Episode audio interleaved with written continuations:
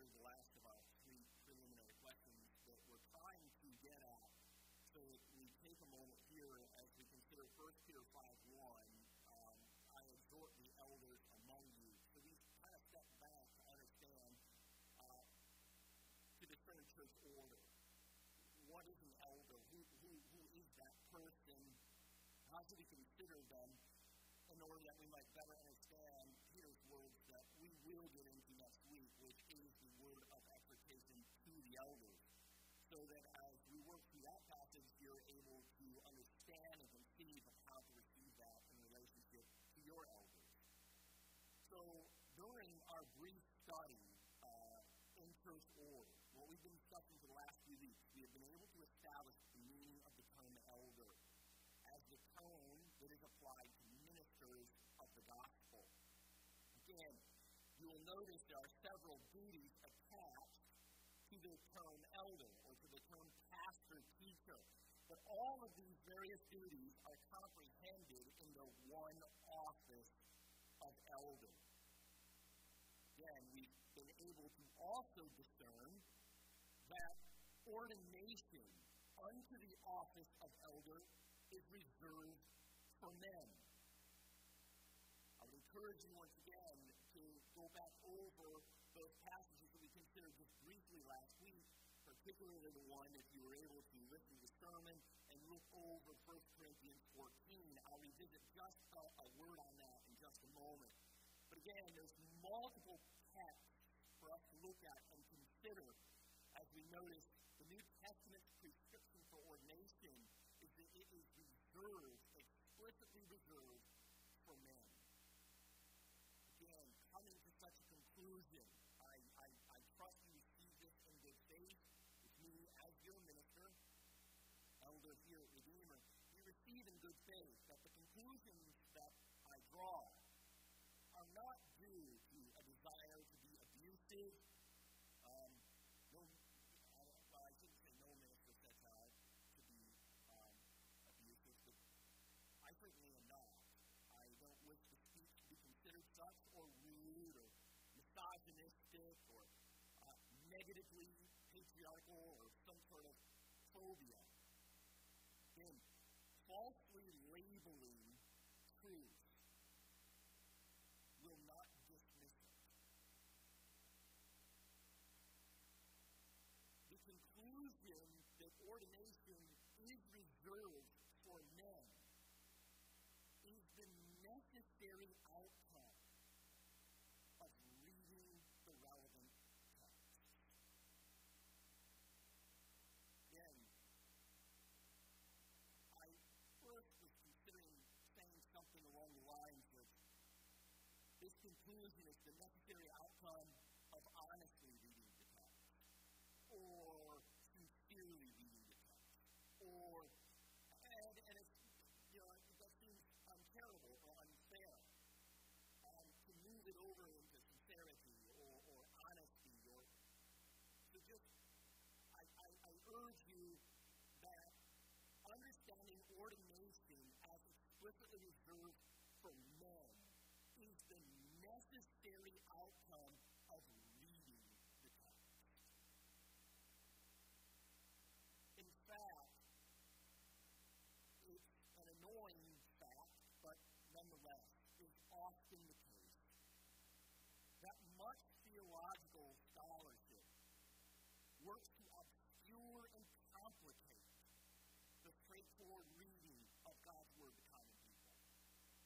That, unfortunately, is just a part of theological studies. It's one that I think church scholarship tends to take from the culture. In the age of expertise, it's kind of like, and I don't follow any of you on Twitter, so I don't know if this is true, so I can say it, because it's not a flat thing, because I don't know. It's just an idea. But it's similar to a person who puts PhD in their Twitter handle. Again, maybe you all do, probably. There's many people who can. It's tremendous. But again, it's the age of expertise. It indicates product you'll need to be taken seriously. Everybody knows. Well, nobody knew. God always truly knows. I don't feel it. Okay, they weigh in on anything. There's no expert. New Testament scholarship does the same in many ways. It takes what is often straightforward and common and able to be discerned, and it obscures and complicates it, as though that's almost the discipline.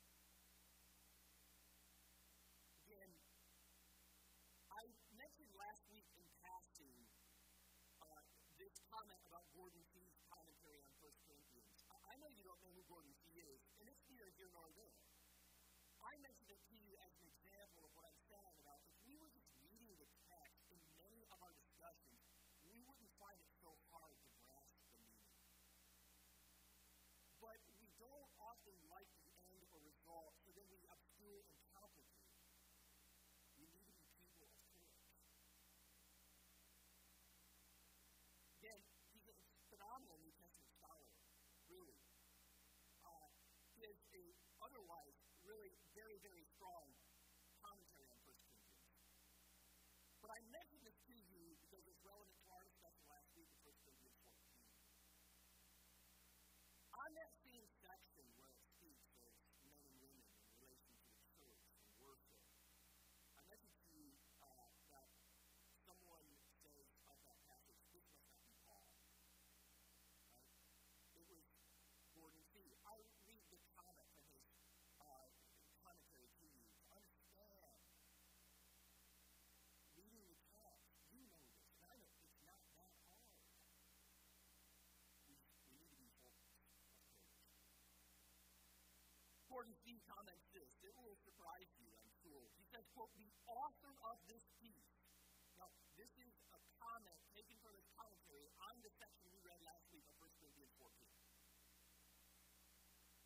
Specifically on that piece, the author of this piece seems intent on keeping women from joining in the vocal worship of the churches. So he's reading the text and doing his word by it, saying, this person seems to be intent on doing this. Doing what? He's intent on keeping women from joining in the vocal worship of the churches. He goes on to say, the rule he, the author of this piece, wishes to apply is seen as universal. Again, creational. And supported by the law. To read this text, and again, it might not support well and synthesize well with the way that we feel socially. So it's, as I mentioned to you, there is a challenge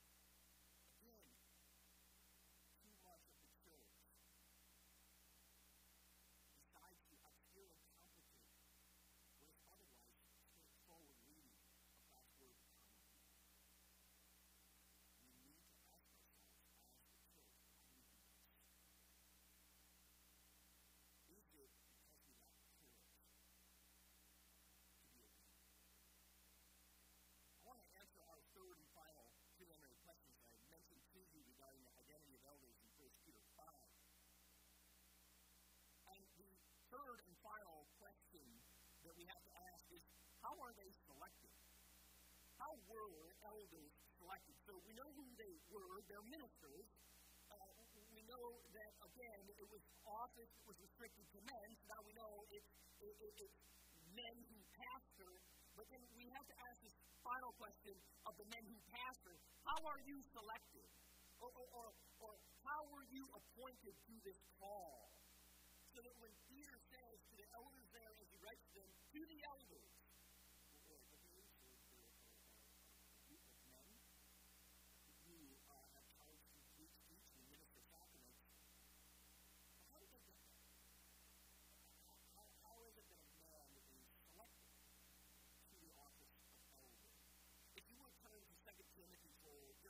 moment, 2 Timothy, and then we're going to spend a few minutes in 1 Timothy. So we'll be in and out, but 2 Timothy, if you'll begin with me, in 2 Timothy chapter 2, beginning with verse 1 and 2. And again, when you're thinking, how would I learn about ownership or who these things to be, and I want to do a little bit of reading, you would go to these three epistles, the pastorals, right? So it would be Timothy, 2 Timothy, and Titus. So I want to take from 2 Timothy 2, beginning of verse 1, you then, my child, this again is Paul to Timothy, you then, my child, be strengthened by the grace that is in Christ Jesus. And what you have heard from me, in the presence of many witnesses, entrust this to faithful men, who will be able to teach others. Notice, again, who are the men that Timothy is going to entrust doctrinal information to? It's going to be men who are faithful. And these faithful men must be men who will be able to then teach others the same body of doctrine. Titus, you don't have to turn there, I simply give you a reference. We looked at it a few weeks ago, but Titus 1:9 says this of a minister. He must hold firm to the trustworthy word as taught. So again, the men are inheriting a body of doctrine. They're inheriting faithful teaching. And the mark of the minister is he holds firm to this. Paul told Timothy, find what kind of man is faithful man. Faithful in connection to what? What I taught you. Body of doctrine. Titus, Paul says the same thing. He must hold firm, Titus, to the trustworthy word, as it was taught, so that he may be able to do what with it? Give instruction on it. So that he, having a hold firm, will be able to give instruction in sound doctrine. And also,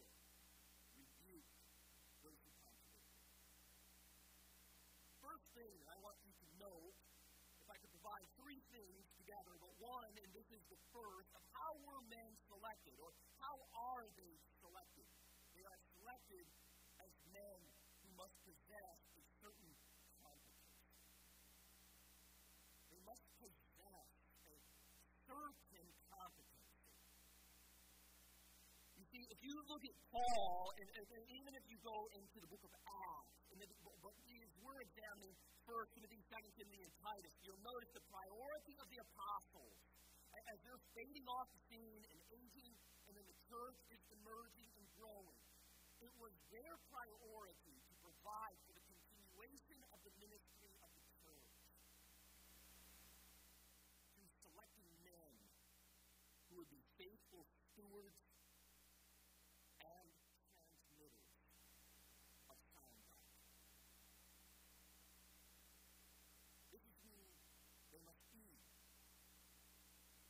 Accordingly, then, if there are to be men who steward the doctrine delivered them, they improve upon it by growing in depth with it, and then they transmit it faithfully to the next generation, to those in their midst. Accordingly, then, we find that in order to serve in the capacity of elder, when Peter says, to the elders, I exhort you, he's exhorting men of certain competence. Human order. then you are able to the task at a certain level of human competency. The great Presbyterian theologian, E.D. Warfield,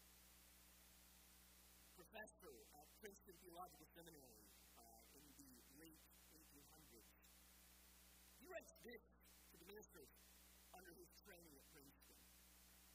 The ministry is a learned profession. And the man without learning, no matter with what other gifts he may be endowed, is unfit for its duties. But learning, though indispensable, is not the most indispensable thing for a minister. Act to teach. Yes. The minister must be apt to teach. And observe that what I say, or rather what Paul says,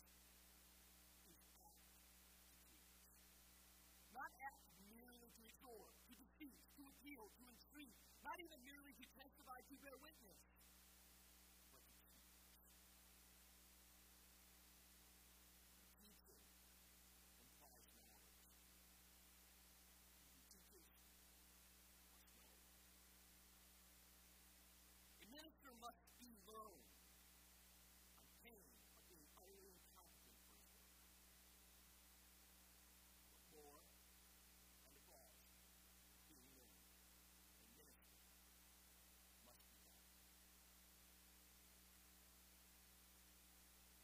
this other aspect beyond mere competency in human learning that the minister must be, he also must possess, number two, a certain morality. He must possess a certain morality. And by certain, I mean at the time. Morality. Turn to 1 Timothy 3, if you would. Just back from 2nd over in 3. You're probably familiar with this text, having been read or read it yourself and so forth, regarding the qualification of the ministers and their morality. As Warfield said, a man must be learned, he must be apt, able, and capable to transmit doctrine. But that's not only what is required. He must be a man of morality. 1 Timothy 3, Paul. The saying is trustworthy, beginning in verse 1. If anyone aspires to the office of overseer, again, elder, pastor, overseer, these interchangeable terms, he desires a noble task.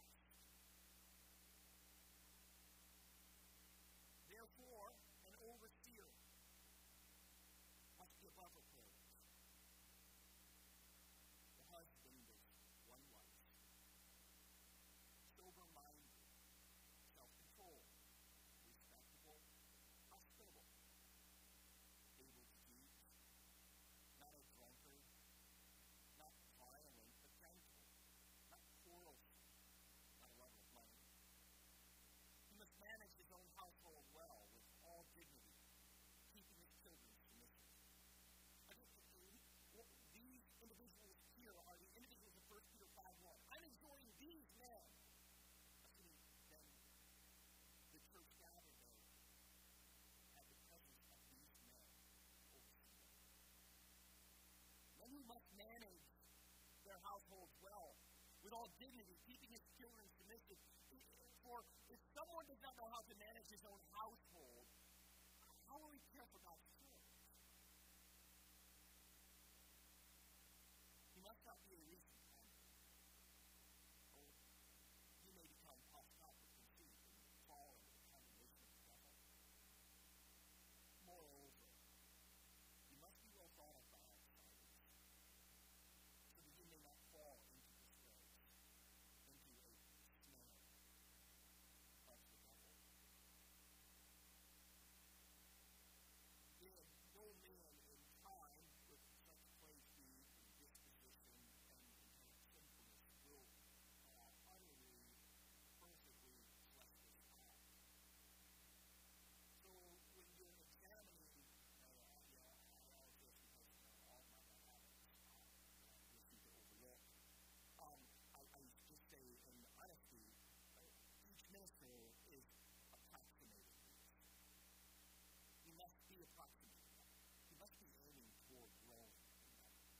must be one whose approximation is sufficient for the call to be an elder in the church.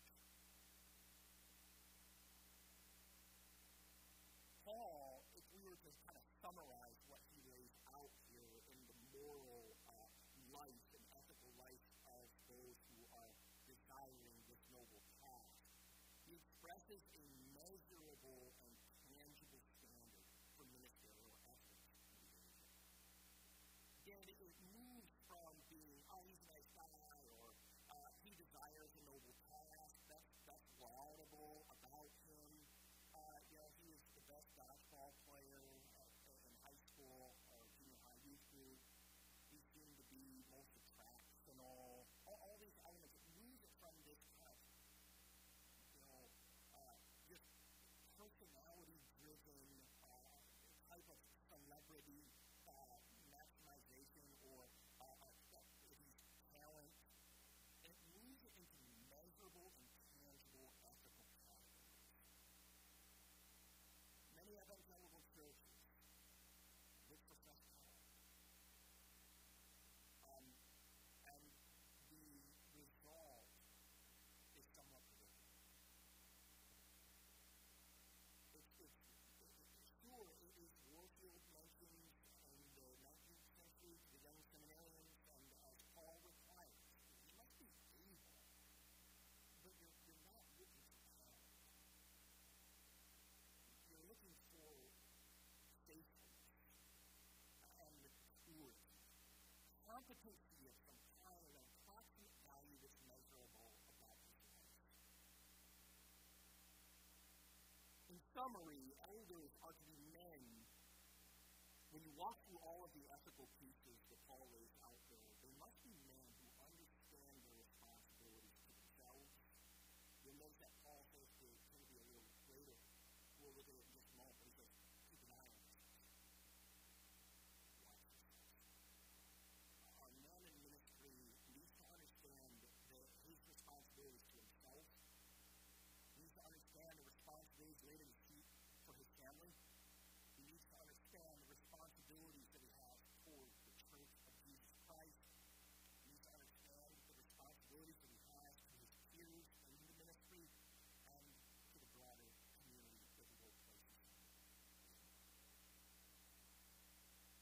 To this end, then, we move to our third and final piece of identifying how were elders selected. You notice they had to be men of a certain competency of human learning, because they need to be able then to explain that learning. So they have to be men of competency in learning. They have to be men who display a certain, a definable, a tangible morality. And then thirdly, these men who make it through selection are I desire to do it. Those young men were pleased with that. That's a noble task. Let us begin to see your competency. Let us weigh out and measure and define your morality. And young men, you must be exempt. The third portion is how were they selected? They desired it, and then the minister must be examined by current ministers within the church. How do we get that? Well, look at it here in 1 Timothy. We were just in 3. Look over in chapter 4. And you'll notice, beginning in verse 6, he says, if you put these things before the brothers, I think that Paul is describing here about ministers, deacons, warnings about people within and outside of the church. Then he says, if you put these things before the brothers, you'll be a good servant of Jesus Christ. He goes on to describe the servant being trained in the words of the faith. Notice, not just ambiguously in faith, in the faith, and of the good doctrine that you have followed. Having been trained then, notice we jump down to verse 11. Again, command and teach these things, Timothy. And Paul continues, let no one despise you for your youth, but set the believers an example. Again, in morality, in peace, in conduct, in love, in faith, in purity. Set an example. Until I come, devote yourself to the public reading of Scripture, to preaching, to teaching. Do not neglect the gift that is given you, which is given you by the prophecy when the council of elders laid their hands on you. Practice these things. Devote yourself to them, so that all may see your progress. Keep a close watch on yourself.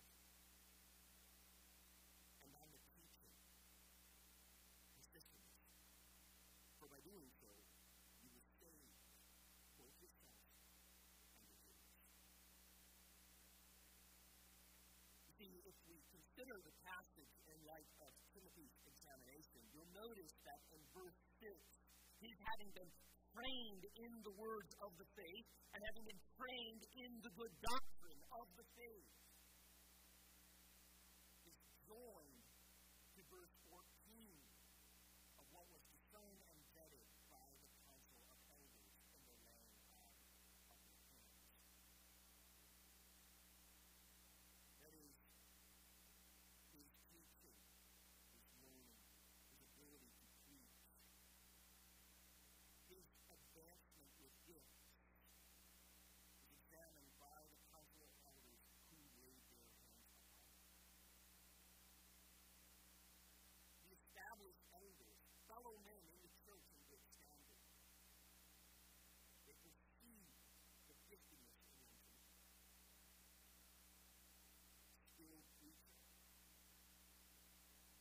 Examine his fitness, not vaguely but specifically from the words of the faith and the words of sound doctrine. And upon examining Timothy, they were ordained with a prayer to the Lamb of God.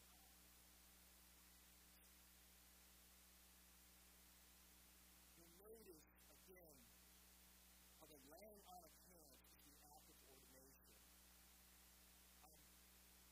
Examination is implied in verse 6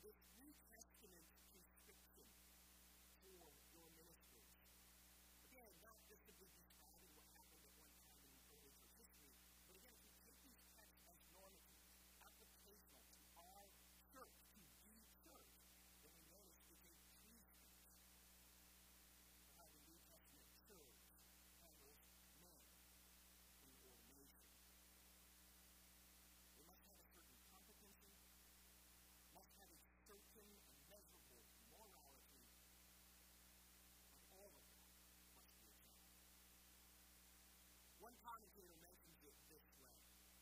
He says, quote, throughout history, the church has laid hands on people in recognition of their call to service.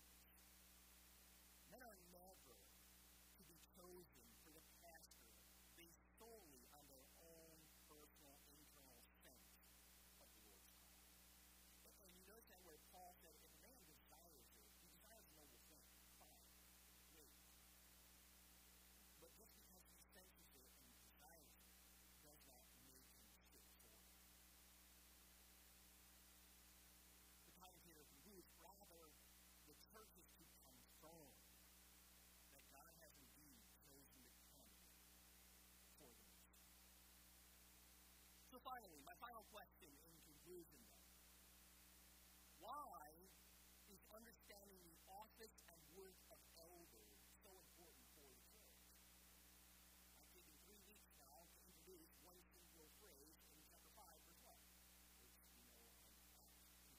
Nonetheless, even for some reason, my own concern. Why is it important that the church Catholic understands the office and work of an elder? It kind of circles back to 1 Peter, where he's talking about by going back into the Gospels and the discussion that Jesus had with them. You remember,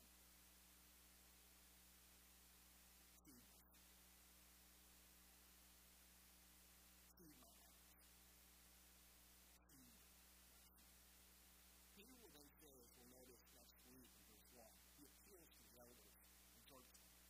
And you'll notice in that text, he does so as his fellow elder. Why is understanding the office and work of the elder so important to the church? Because it's so important because the beloved sheep of Christ's pasture are assigned to their care. Luther then concludes. It is well known what leading to pasture means. It means that the shepherds give the sheep pasture and provide them with fodder to make them fruitful. Likewise, that they take care that wolves do not come and tear sheep. May we be faithful to this house as your elders. Let us pray. Father, we do ask that we would be men who at least oxidate this call in a way that is measurable, tangible, and ultimately fruitful for your people. We pray for the elders of your church, the Church Catholic, the Church of Jesus Christ, ministers and good standing. We pray for them all, that they would be faithful to all their duties, that they would approximate your call in their life and do so in a measurable and meaningful and nourishing way for the good of your church. Bring glory to your name through your ministers, through your church. Build us up as we learn, as we grow. Help us to apply, to grow the graces of your word and the power of your spirit. We ask all this in the name of Christ. In just a moment.